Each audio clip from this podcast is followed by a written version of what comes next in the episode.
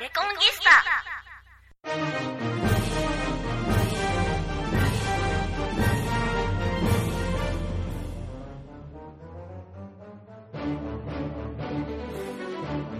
この放送は講談復興協会の提供でお送りします。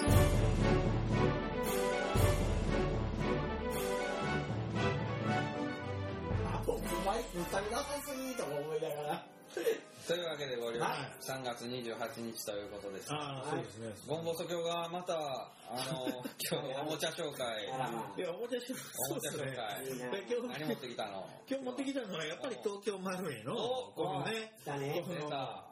コルトガバメントです続き。おー。えこれがコルトガバメント、このね、あのう、んまあエアコキですけど、うんまた、また、今回のはね、すごいな割と、。え、前回が何やったっけ？ベレッタ、ベレッタ M922 はいはいはですよ。今回コルトガバメント。コルトガバメント伝わるかな違いが。これね、え見せて M、M1911A1 ですよ。でもこれもこれであれでしょ一応命中なんですよ。命命中ですよ。コルトガバメントですよ。ですよね。命中中の命中ですよ。誰もが知ってる。誰もこれ、とあれどうやって出すのマガジン？えマガジンそこにボタンありますよね。うん。これか。ああ、ああ、今もうマガジンってこういうなんか、ボタン押さな出へんねや。はいすげえ、ああ、ちゃんとマガジンになってる。そうでしょ。いや、まあでね、やっぱこれね、まあ M1911 で分かるように、はい1911年に。作られた、今から100年以上前のはい銃、基本的なデザインは一緒ですよ。うんうん。の A1 っていうんで、ちょっと多少改良されてると思いますけど、まあ、とにかく M19、まあね、100年前のデザインやけど、うんももうだから、あの、今のね、ハンドガンの、ここのこれ何？これは、あの、ここれって言っても分からないけど、このグリップの後ろにあるのは、これグリップセーフティー。これ握らないと引き金引けないようになってるんです。ええあ逆に暴発を防ぐわけね。え、これ100年前からこうなの？はい。へーあ、知らんかったわ。そうでしょう。だから、昔の人、やっぱり、あのね、リボルバーみたいに、はいあの、あれですから、こう、結構まあ、うん。まあね、はいはい撃鉄を引いて、それでバンとひあの、はい撃つわけですけども、まあちょっとやっぱ、あの、セミオートっていうのは、ちょっと怖かったんちゃいます？ああ、そうやね。うんでも、ちゃんと、そのグリップの後ろ側がね、これ、ちゃんと押さえとかなあかん。うん、だから、あの、で、で、こっちにもセーフティーあるんですよ。はいはいはいスライドが動かないようなサムセーフティーがあって。あほんまやほんまや。うん。でね、やっぱこういうのって、そう、僕ね、まあ、こういうちゃんとした、ちゃんとできたトイガンだからっていうことですけど、あの、やっぱ、僕に向かって言って。すごいわそうですね、今弾入ってたら、弾入ってたらはい大怪我ですよ。まあ、で、でね、あのーそう、こういうのって、やっぱ、まあ、こうね。このね、実寸の大きさのやつのの、触ってみると、うん。ああ、これ、思ったのね。うん。ね。道具としてよくできてるなって思うじゃないですか。思う。ん、ででやっぱりねこれ形として、はい。やっぱ100今も使われ続けている名流ですから、うん。やっぱりあのう。え、これ100年前にここまで完成してんの？そうですよ、うん。すごいあまあ、あれでしょ？あの、材質もだいぶ改良とかされてるんでしょ？いやでも基本的なデザイン一緒ですよ、まあ、デザインはな。うん。いやだからこいやいやでもそこなんですけどいやだから昔の人ってやっぱちゃんとしてるなっていうところが分かるじゃないですか。でそういうのってやっぱりこうやって、あのね映画とかで見たらはい。形は分かりますけどやっぱこういう、まあ、トイガンとはいえ、はい。あのその形をしたものを触ると、あ昔の人ってようできてちゃんと作ってるなとかいうのが分かっていい。ここはのどう？あこれはダミーです。あこれはダミーです。これはあの本当言うとだから実際にはブローバックしてはいはい前段を打ち尽くした時のスライドストップです。あ、そうなんや。へへうんっていうのをね、ーうんうん。あの僕はこういうトイガンをーまあね。あの持ちながらそういう感覚をはい。楽しみたいっていうのと、あとでもやっぱデザインがよくできてるなって思って、こういうのって。うん。で、やっぱこういうのってやっぱデザインがかっこよければかっこいいほど人を狂わすよなって思う。うん、やっぱこういうのを持って、それでもしこれが仮に実銃やとしたらですよ、やっぱり自分が強かったって思うじゃないですか。使いたくなるよね。うん、これ理屈じゃないですよね。うん。これも持ってる自分っていうのが、うん、で、やっぱついつい打っちゃうよなって思って。うん。まあね、このコルトガバメントって割とね、最近では、あの、ヤクザ映画とかで、アウトレイジとかでもよく出てくるし、あはい。その場合、あの、やっぱり、あの、チームキラクラスはやっぱトカレフ持ってて、それで、あのーもう幹部クラスとか親分とかやと、やっぱこのガバメントやったりとか。するわけですよ。やっぱり粗悪品とかせその制度で言うとやっぱこっちの方が上なんだよね。そうですね。ただまあ、まあ、ガバメントも、まあ、あれですけどね、もう100年前の銃なんで、あれですけどね、まあ、あの、コピー用品コピー、コピーとかもあるわけですけど、それで、といろいろ派生とかもあるんやけども、まあでもやっぱかっこいいなって思って。なるほどね。東京丸井の、はい、10 18、おいくらぐらい18歳以上の、うんあの、やつで、これも3000ぐらいです。おー日本製って書いてあるね。は東京丸井は本当おすすめですよ。うんい。そうですね。これ、このシリーズをね、僕も。たまに買おうって。重量感がいいよね、重量そうです感。ね。似合ってるじゃないですか。そうですよ。やっぱりね、やっぱり、はい、いいですよ。その弁護士が銃を持いいいですはいね。僕もね、ちょっとね、ちょっと、あの、こ、ここまで来るまでに、アメリカ大使、あの、アメリカ領事館の近くを通りながら、ここで俺、はい職質されたら、はいやばい。俺はって思いながら、やばいな。こんなものを持って俺はって思って。カバンにそういうものを持って歩く時の緊張感みたいな。軽い緊張感あがあるね。ええいいですよね。いいよね。そういうのも含めての、こういうおもちゃですよはい、ね。はい。ええ今後ともあの、ラジオで伝わりにくいおもちゃ紹介を そうですね。やっていきましょう。ね、はいやっていくでもね、ほんまに、あの、手に取っていただきたいっていうことなんですよ、結局は。確かにな。結局は、やっぱそれで分かるもんがあるっていうか、やっぱかっこいいからついつい打ちたくなるし、そうすると犯罪者の気持ちも分かるし、なるほど。なるね。なるほど。ええそういうね。まあでもそういうことは大事よね。大事です。やっぱ、それで、この、この大きさでこれでよくできてるなって、これってまあ言うたら、あの、最も小さな部類の兵器ですよ。それで、そういうののデザインって、あ、これこういう意味があんねんなとかいうのを、うんやっぱ知る上でもこういうのってうん楽しいですよね。えさて、えー、3月最後の放送日ということで、えはい。はい。えー、今週の戦争講談もとりあえず最後とはい。なります。はいえー、5分限定ということですけども、はい今週は真珠湾戦はじめの一席をおストップウォッチを開始。行きましょうか。ーはい。太平洋戦争が始まる前、我らが大日本帝国は経済制裁に苦しめられ、世論は戦争白白の一点張り、しかるに天皇陛下にあらせられましては、よもの海、皆原からと思うように、など波風の立ち騒ぐらん。よの海、皆原からと思うように、など波風の立ち騒ぐら。大事なことなので2回仰せになった。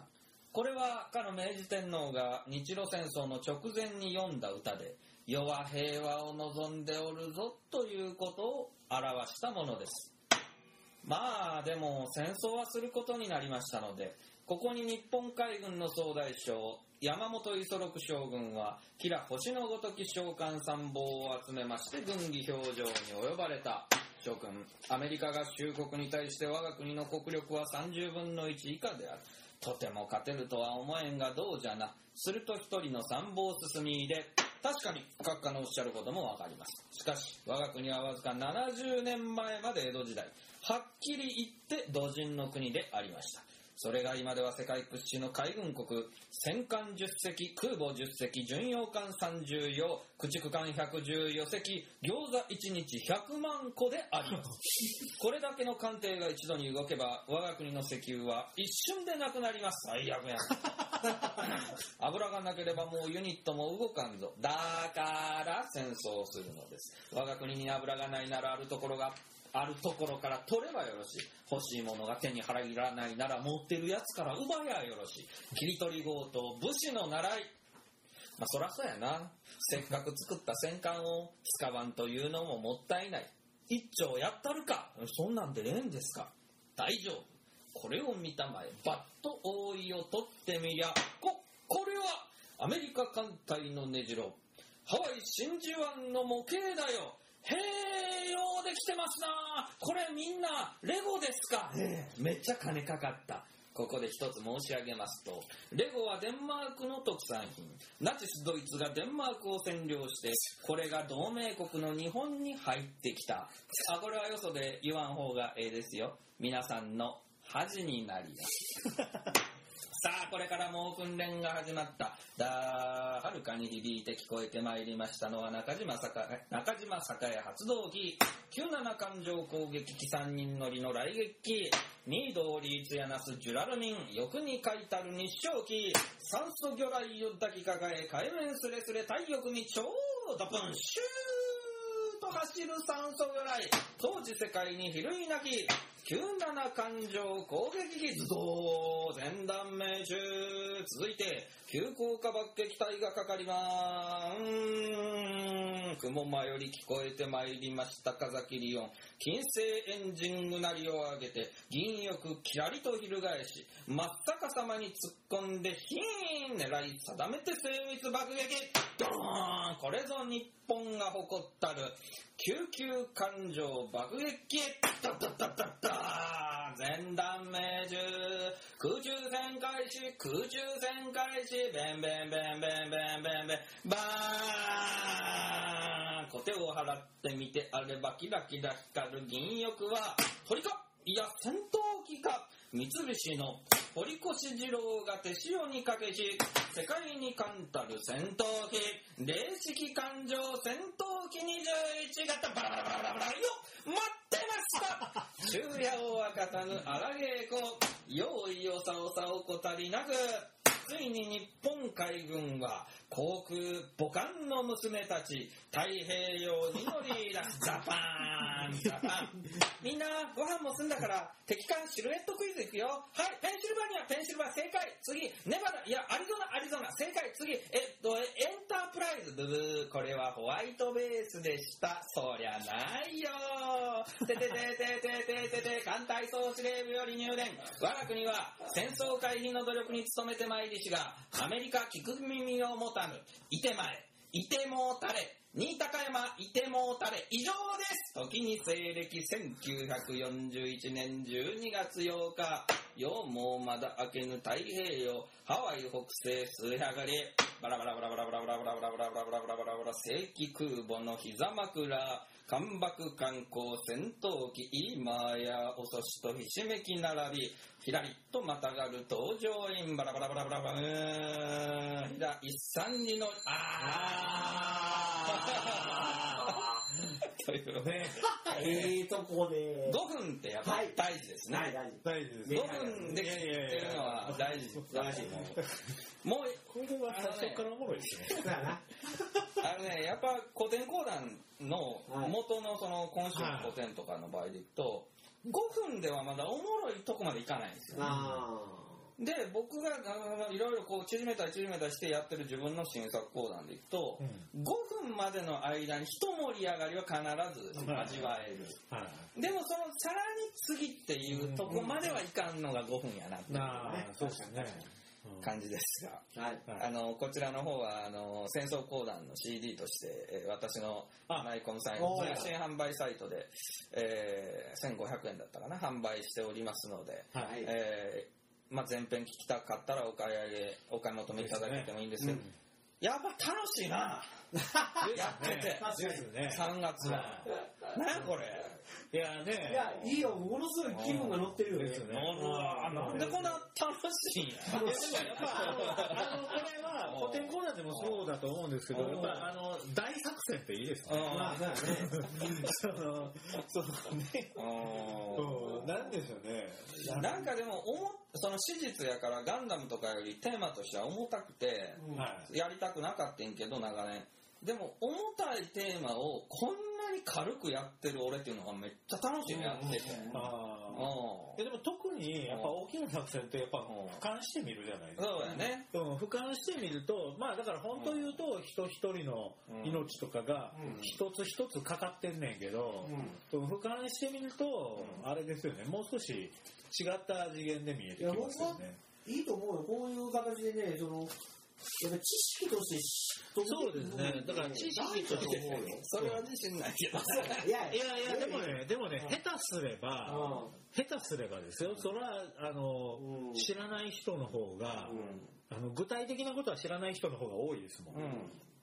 うん。んだからねその反対するのは別に僕はむしろ僕もむしろ戦争反対なんだけど、いやそうですよね。あんた知ってて言うてるかっていうやつ結構多いうん。いやあとそれとだからいかに楽しく歴史をうん。覚えるかっていうのが、うん。あのまあ大事ですよ僕はあのいつも言ってるやん真実は1個だけ、まあ、隠し味程度に入れてそれ以外全部ギャグでいいと、うん。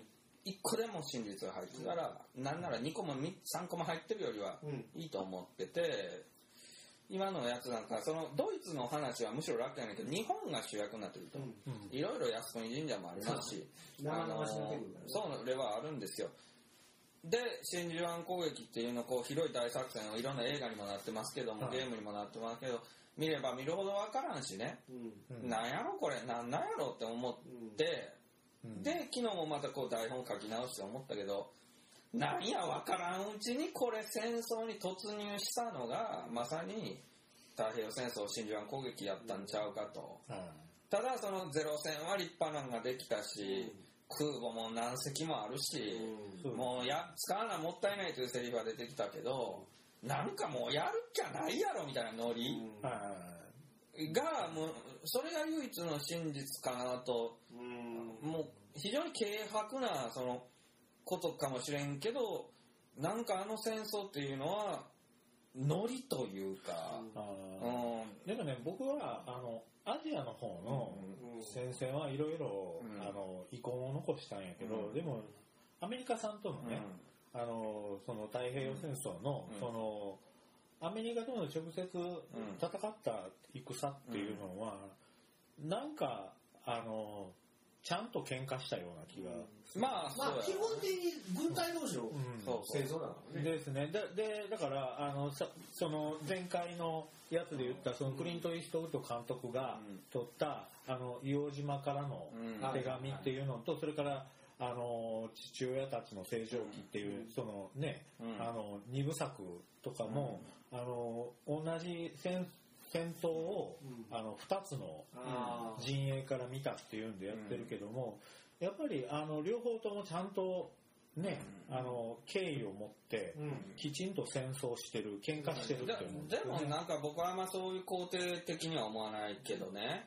あの鹿がさオスの鹿が2頭いたらね、立派な角が生えてきて、うん。これはもうガチンコせなしょうがないんですよ、別の弱い鹿をでかい鹿がいじめるっていうのはこう戦争戦いですらない、はいうん。で当時の日本海軍とそのアメリカ海軍っていうのもすごいから、うん。日本でも貧乏と言いながらすごいからこれはもうあいつらやあのやるんやろうなみたいな横綱と大関みたいな状態やから、うん。あのやるしかないでっていう感じまあはもう当時のあれ海軍で言うたら世界一と世界二がやってそうそうそうそう。そやから結局そういう意味では、まあ、ある種爽やかなオス直同士の戦いやけど、でも結局これは最後負けた方がもうなんかもうあソーセージになるまでうん。痛めつけられなあかんくて原爆投下まで行ったから、そのそこの悲しさっていうのはまあ避け得ないと思う。だからできればそのオス直同士が角をカンカンってやる程度でうまいことこうなんていうの死ぬまでやらんで済む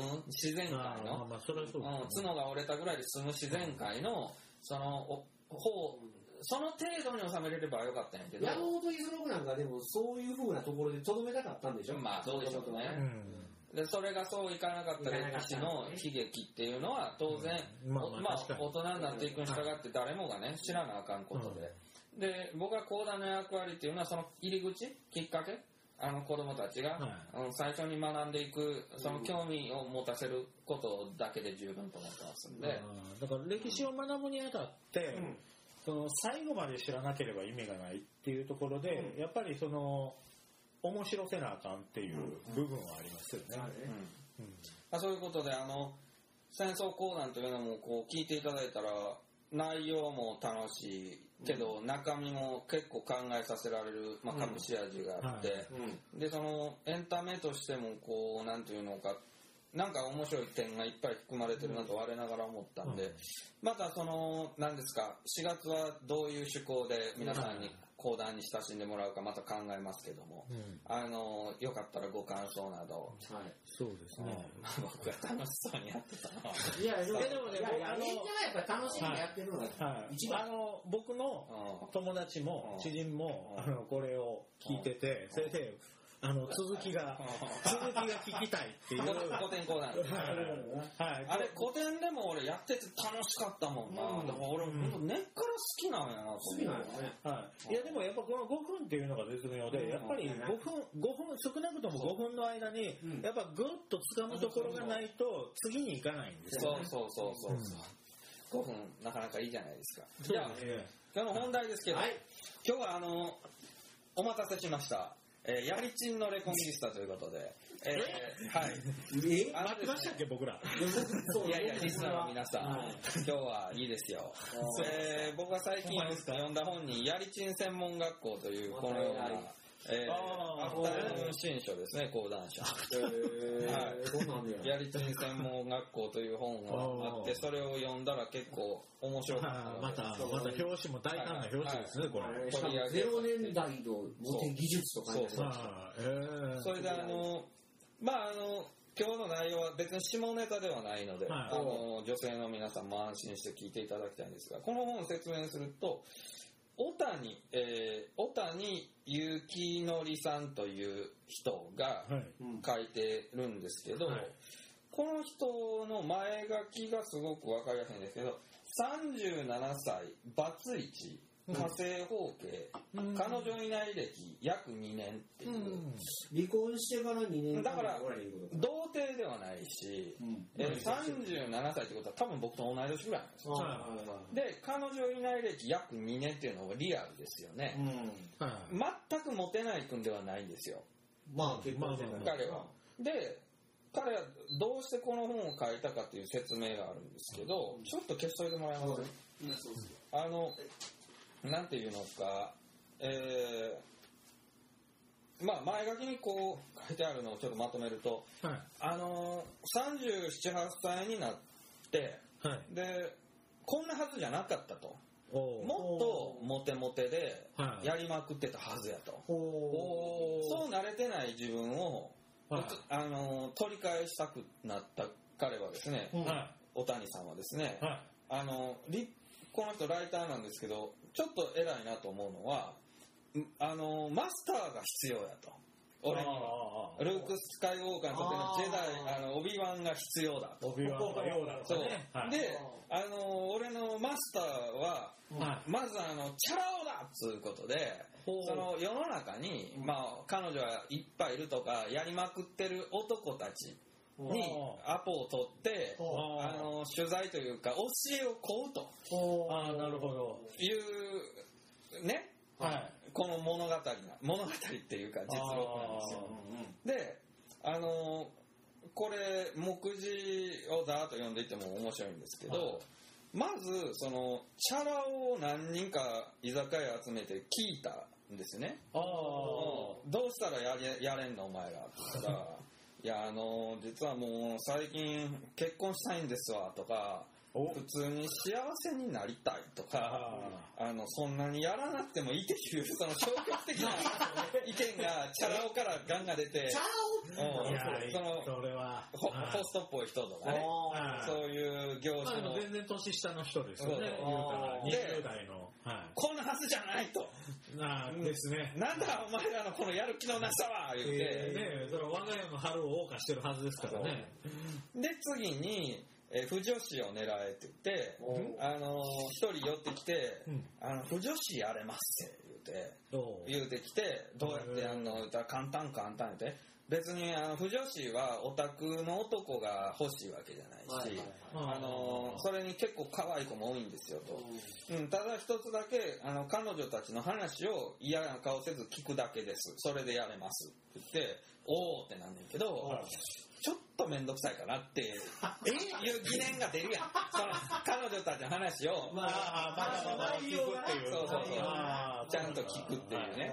で、えー次が、あのバンドマン究極やりちん理論っていうやつが出てきてバンドマンなんですけど持ってきてるんですけどね。えこいつはねあの非常に古典的なんですよあのダメ人間になれっていうあ。もう死ぬんちゃうかっていうぐらいその生活力がないと。その女の子はもうないな言ってうちおいでって。ああ、それはイメージ通りですね。それはねむしろ母性本能そうですだからもう犬とか猫のレベルです。はいね。でもできえこんなんしたいかと。その徹底的にダメにならなあかんので、はい。結構スレスレですよね。それでもう天下たまに死んでまうからね、でね。でもほんまに普通にダメやったらあかんでしょ。やっぱり音楽やってるからっていうのはあるわけでまあまあまあなんかあれじゃん。夢は追ってる。とりあえずあの夢を追ってるところの、うん。あなたが好きみたいな感じですか？でもねその人37歳なんですよ。ねいやいやあくまでそのその参考にしてる。なだだんだんようになってきますよ。あのね次ね安い居酒屋はモテるっていうのがあってあのあ高い店に行きたがる女はその店の雰囲気を楽しみたいだけだとかね。そのそのなんかそのなんかやりちんがね女が股を開くか開かないかその男の人間的な魅力でしかないんですよっていう。あのことを言ってはーとかなるとか。ああじゃあでねね。結局 OL にとったアンケートはね72%の OL がね高い店と安い店やったらねその好きな人と行くのはどっちがいいっていうのでいくと安い店の方がいいっていう。72%がっていう、えー答えもあってうん。なんかちょっと変わってきてるっていう感じが出るんですよ。であとその途中脱 IT 化もメールとかを使うなとか、えーまあいろんなことがあるんですけどあとね地元力をつけるとかあの都会でナンパ師をずっとやってた人がもうしんどなって、で地元で普通に地元の店とか行っとったら、あのこれが一番確実やって分かったとか。とかブランド進行は終わったっていうのは高いブランド物を着てればモテるなんて発想自体古いんですよっていう先生がいたとか。なんかえーいろんなところに。あのねつまりね世の中の変化がねうはい。車ナンパ時代の終焉っていうのもこれと多分名古屋とか中心にねええ車乗ってたらはいあの女が寄ってくるみたいな。はのが確かにあってそれでブイブイ言わしてた人たちがまあ一時期そうやったインタビューしたら今その車の拉致車で拉致してレイプするとかそういう事件があってそういうのってちょっと起こるともう誰も寄りつかなくなる。ああそうやな。ああだから今車でチャラチャラしとったら女の子逃げるでしょ。いやああそうやろうね。それは今までが言うたら無謀に過ぎたんですよね。そうまあ。確かに車って密室ですもんね。そう。でねこうたくさんあるから急いでいくけど合コンのスリム化っていうのがあってあの合合コンをやりまくってはい。はあの乱交パーティーみたいなことを成功させまくってた男がねい。はい。あのもうよなんか最近はダメですよ合コンって。で なるほど。まずやめたのがチームプレーと。はあ。の役割を決めてみんなで助け合う合コンのチームプレーっていうのがあったんやけど結局これってじゃあ誰がやれんねんみたいな話。いくわああ、なるほど。みんなバントするやつとか犠牲になるやつとかが。全員バントしてたから。ああ、それは組織が崩壊するね。そはい。うでもう一つ究極の合コン理論盛り上げても意味がないって。いう耳あーあれ？めっちゃだって耳痛いだからその合コンとかコンパは盛り上がったからって結果につながるわけではない。めちゃくちゃ耳痛いもう楽しいのとそのエッチするのは別に関係ないやんってなああ、ってそうなんや。なんか底引き網漁業のように言ってるんか思ったらそうじゃないそうじゃないですね。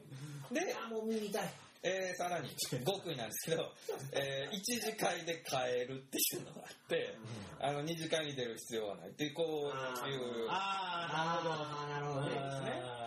あと金を払うと女はやれないっていうページがあってそれであと狭い部屋に住めっていうのとかどれもねガチなんですよ結構、うん、あのああ、実践的なね。実践的なね。はい中国娘を狙えとかね あのあとあここれなんかね若い女はすぐやらせてくれるというページは我々世代はセックスにをするには努力しなければできないと考えている。セックスや恋愛は面倒な男女間の駆け引きを経てやっと手に入れられるものだった。ところが十数年前からその概念が変わってきているらしい。うん。若い女性たちはむしろそういった駆け引きが面倒くさいようなんだ。ということでそのいわゆるうんかなり根底から価値観が変化していて、ただこれ後半の方になんか若いすごい若い世代のやりちんたちがなんか集まった時のインタビューなんかはもうやるのは今当たり前なんですよ。おでもやっても何の得にもならへんからいかに金を出させるかですみたいなことをそのわ若い世代ね。うん。若い世代のホストとかはあー。ホストね。ホストやったかな。なんかそういう人が集まったそれでねまあひどい話でしょ。僕別にこのこの本でこういうやりちになりたいわけじゃないんですけど、はい。これ面白いのはこの本最後にですね夏目奈々さんという AV ギャルあこの人と大谷さんがその対談してるんですけい。どこれが面白いのは夏目奈々さんに説教されるんですよ。あーあ赤裸々ですね。それは赤裸々ですね。のねおもろかったけどなんやねんと。だってこんなん言うとったらあかんでって夏目奈々さんに全力で 説教されるんですよ。今まで来た流れがあれが全員否定みたいやでも確かにこの本読んでるとあのなんか虚しくはなってくるんですね。お途中から。そのあーシャアみたいですね。うんっていうかね 僕こう思うんですよ。あのいやシャアみたいじゃないけどあ虚しくなった。のうん。そこそれが言いたかっただけ。自分に笑ったのです。まあそれだけ言いたかっただけやんいやまあでもシャアシャア理論でもええわ。シャア理論でもええねんけどあのなんていうのかな。モスクさんとか僕とか、まあ、ゴンボス教の世代だと、うん戦国時代にはい。男たちの値打ちは何で決まったと思う？それは首の数やねん。あ首を取った数やねん。10個の首20個30個100個、うん。首をいっぱい取った男は立派な男で尊敬されたよね、だけどそれって人を殺した数だから、うん。むしろ江戸時代には怖いやつって疎まられ疎ましがられたし現代で言うたらまあ殺人犯ですわね、ね。でも戦国時代にはそれだけのサバイバル力が求められたし、他のことができてもむしろしょうがなくて殺されてしまったらしょうがないから強い男が求められて首の数を自慢することが、まあモテたし尊敬もまあステータスやったわけねわけだからこのことことほどさようにそのステータスというか価値観というのは状況によって変わるよね。ああそうですね。ってなると俺たちの世代の首っていうのが女だったのかなとこの本を読むと見えてくるわけ。うん。女の数ね。うん。でこれ夏目奈々さんにそのすごい説教されるのは数なんか女の子何人もやったっていう数は何の意味もないがなっていうね。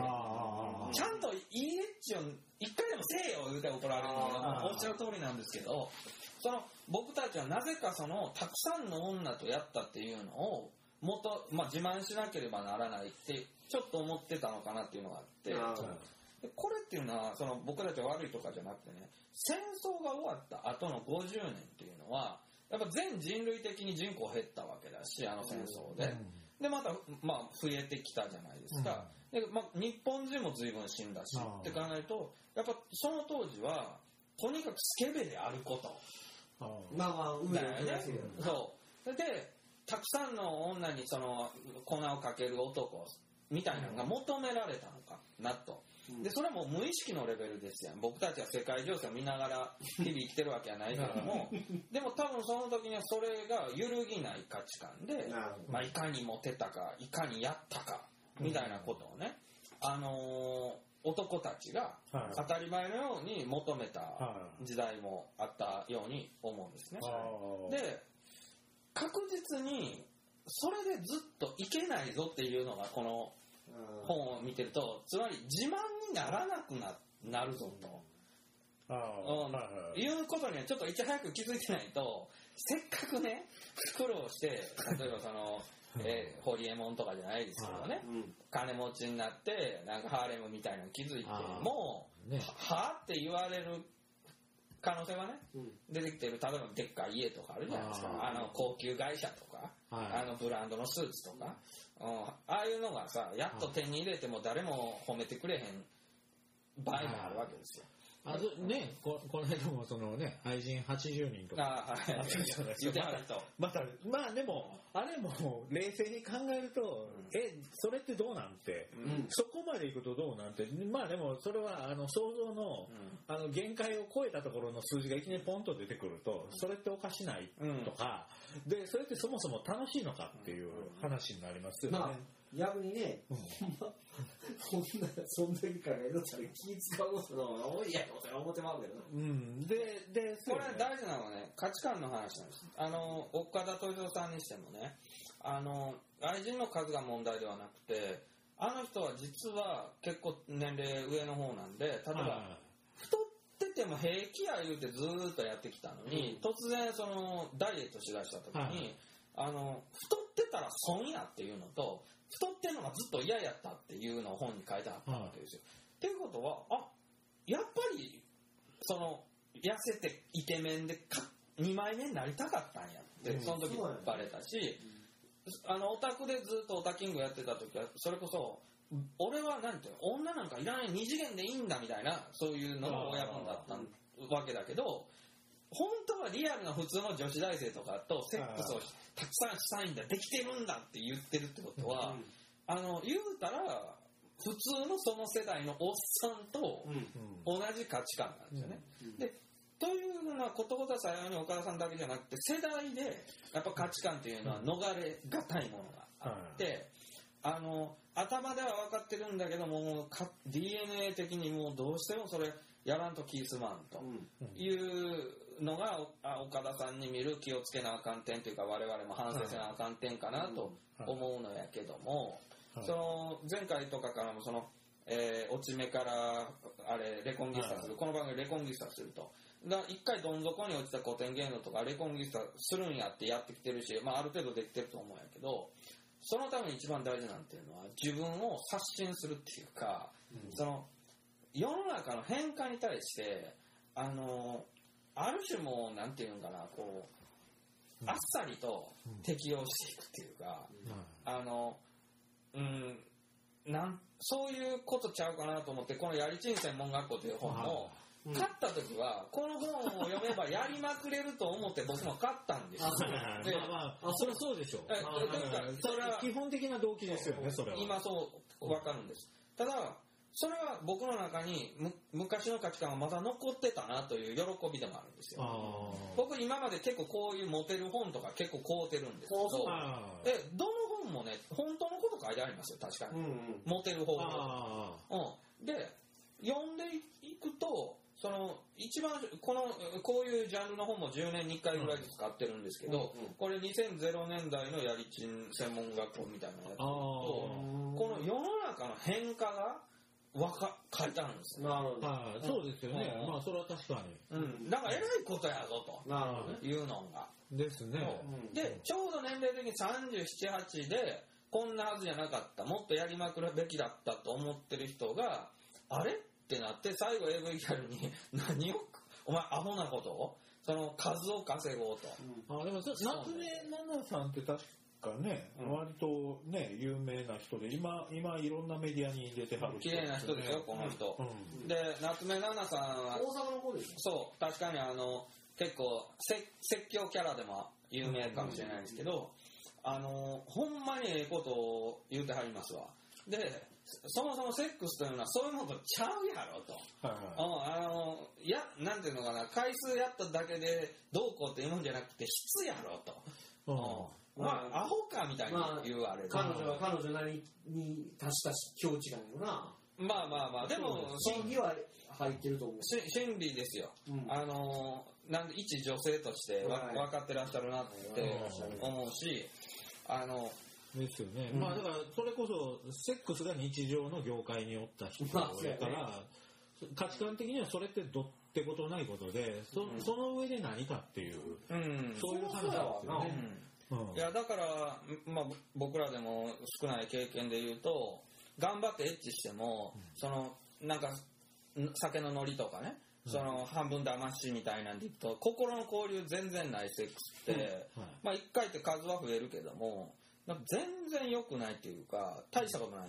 でもセックスせえへんでもなんかそのすごい友情じゃないけどそのなんていうのかな手手つなぐだけでもいいわ。その女の子と、あのなんか今つながった感じがあるっていうことってあるわけですよ、うん。それこそ下半身がひっついてなっても、はい。うん、でそういうことは数に入らないわけで0回になるわけですよね、でいうとなんかその数える場所がおかしいっていうか、うん。だからそうやっていくと最後その夏目さんの言うあ説教がいやそそのものなんやけどそれはでも最後にそれを持ってきたことでこれが一気に絵本になったってことですよ。いやこれええ本なんですよ。うんでもそれをねでもちゃんと赤裸々にどうんうん、赤裸々に乗っけたっていうのはそれはそれでその人の度量やろうし。その説教の結果こういうふうな境地に達したのもあるわけ。いや多分その潮潮目の変わる時に、うん。この小谷さんもなんか気づいてたような気がする。ん。ですで気づいてておかしいと。こんなはずじゃないと。うん。いう感じでその徹底的にやり珍道を追求ししようと。はいするとあれって潮目がすっかり変わってるぞっていうことに気づいていってえー？ってなってわやっぱりから分が確なくなる。かになったんかね。いやでも本としてはでもそれずーっとあの最初から最後まで積み上げてきたもんが最後の最後にチャラになるって。いやいや。あの本としてはいい構成ですよね、うん。うん。いやでも積み上げてたの聞いてるとそのその彼が思ってたことと随分違う方向へ行ってた。いやいや、そうですよ。うん、まあもちろん意外なことがあったりとか、いろいろあって、それでやって、それである程度、あの、登場、ゆね、あの登場人物であるその筆者が成長した上で、それを全否定されるって、物語としてはめっちゃおもろいですよ。その最後の前までのとこ実践していけば多分やれる数は増えると、うん。それは戦国時代でいうとあのシャレ神戸の数がこうこっちに積み上げられていくような、ああなるほどね。だけど果たしてこれって値打ちあるんかと。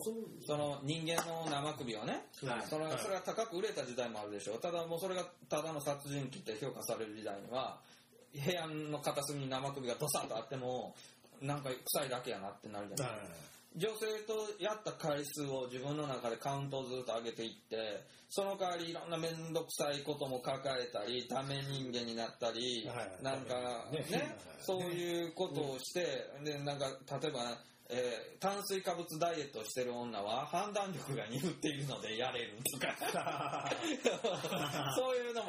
なんかね、それもう、ん。あの、釣りみたいなもんですよね。あの、この時期、この魚は、あの、こういうところにあの、いることを望むので、日陰のところに、るさやれるかもしらんけどっていう話。それでもそれ純粋たるテクニックなだけや。それはほんまに。いや、でももう、いや、でもそれ釣りでしょ。だからなんか、なんかフィッシングですよ、いやだそれはからそんなもんやねんな。ポリシーなあとね、あの美容部員はおかしいというページがあってうあの女性ばっかりのその女子校みたいな職場の人たちってなんかやけくそでセックスしたりとかするんだよそのあのストレスが溜まっててであの女ばっかりやから逆にその下ネタとか全然平気になってるやん女子校の子みたいな。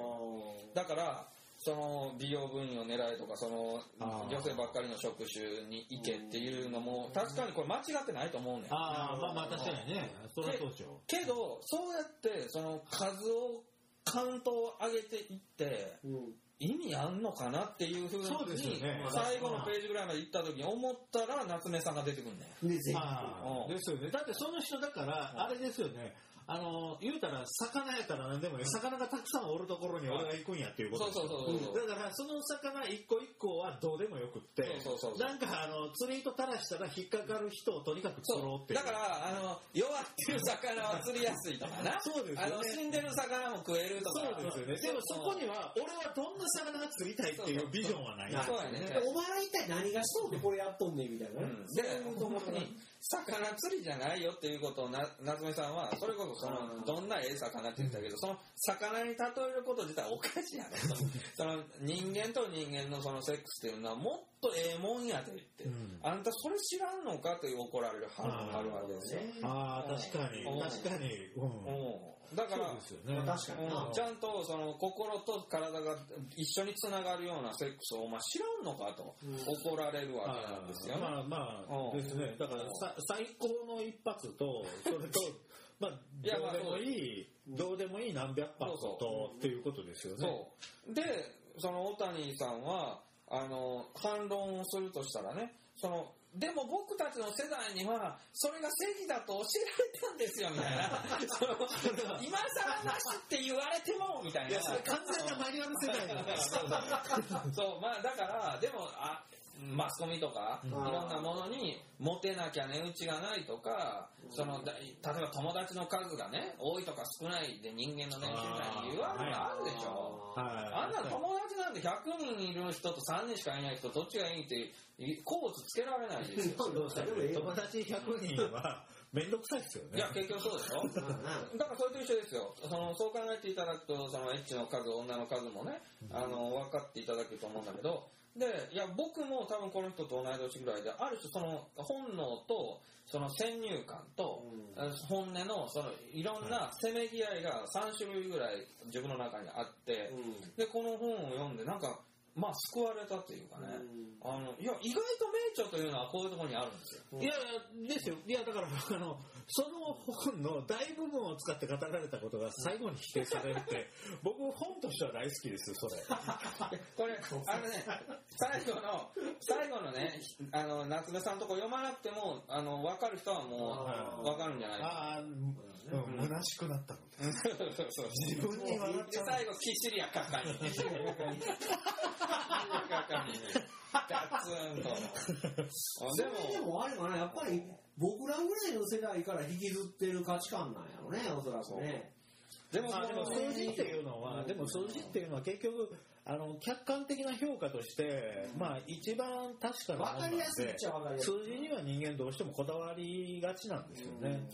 でもこの最後にね、その対談のところに夏目さんの対談してる酒飲みながら喋ってる写真が何枚かあるんだけど、あの、この夏目さんのページ、説教されるページを読んだらね、はい。最後ね、とやらせてくださいって言いたくなるぐらい魅力的ですよ。ああ、酒入ってるんですか、それ。うんだから、綺麗ね、その人間がちゃんとしてる人には、うん。だから、このページを読んあの本をぜ読んで、もう9割ぐらいまでは、もういいか、もうエッチとかいい、めんどくさいもんって思ってたんだけど、最後この夏目さん説教されるページを見たらあまたセックスがしたくなったよ。あこういう女性、夏目さんみたいなのはいいなと、その矛盾してるようなんだけど、いやいや、でもそれはそうですよね。まあ、うん。うん。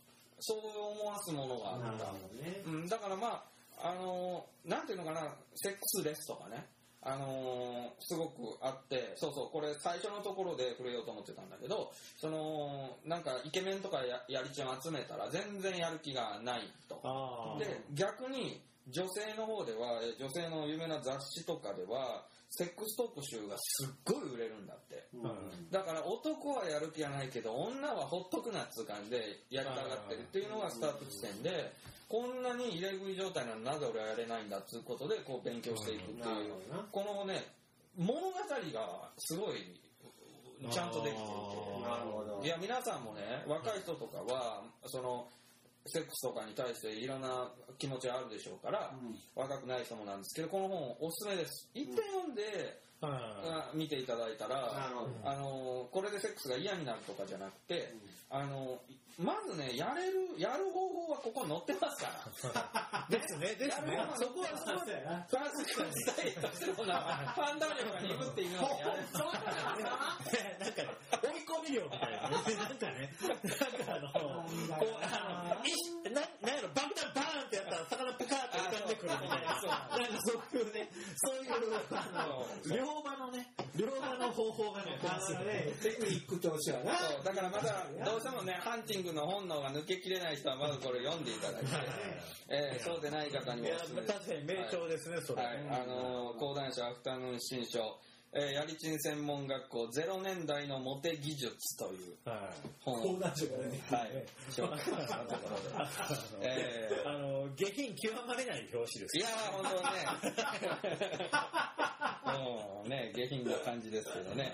はい。というわけで、はいえー3月も終わりですけれども、告知の方、4月4日に東京でガンダム講談会、ダブルゼータガンダムの3回目がございます。はいそして4月12日に、えー大阪ガンダム講談会ユニコーン3周回まで行くかもしれません。泰山明同して石碑一匹とえーちょっとね。題名なんかネタバレしてます。まあまあまあまあ、でももうね、誰も、あのアニアニメも完結してますからね。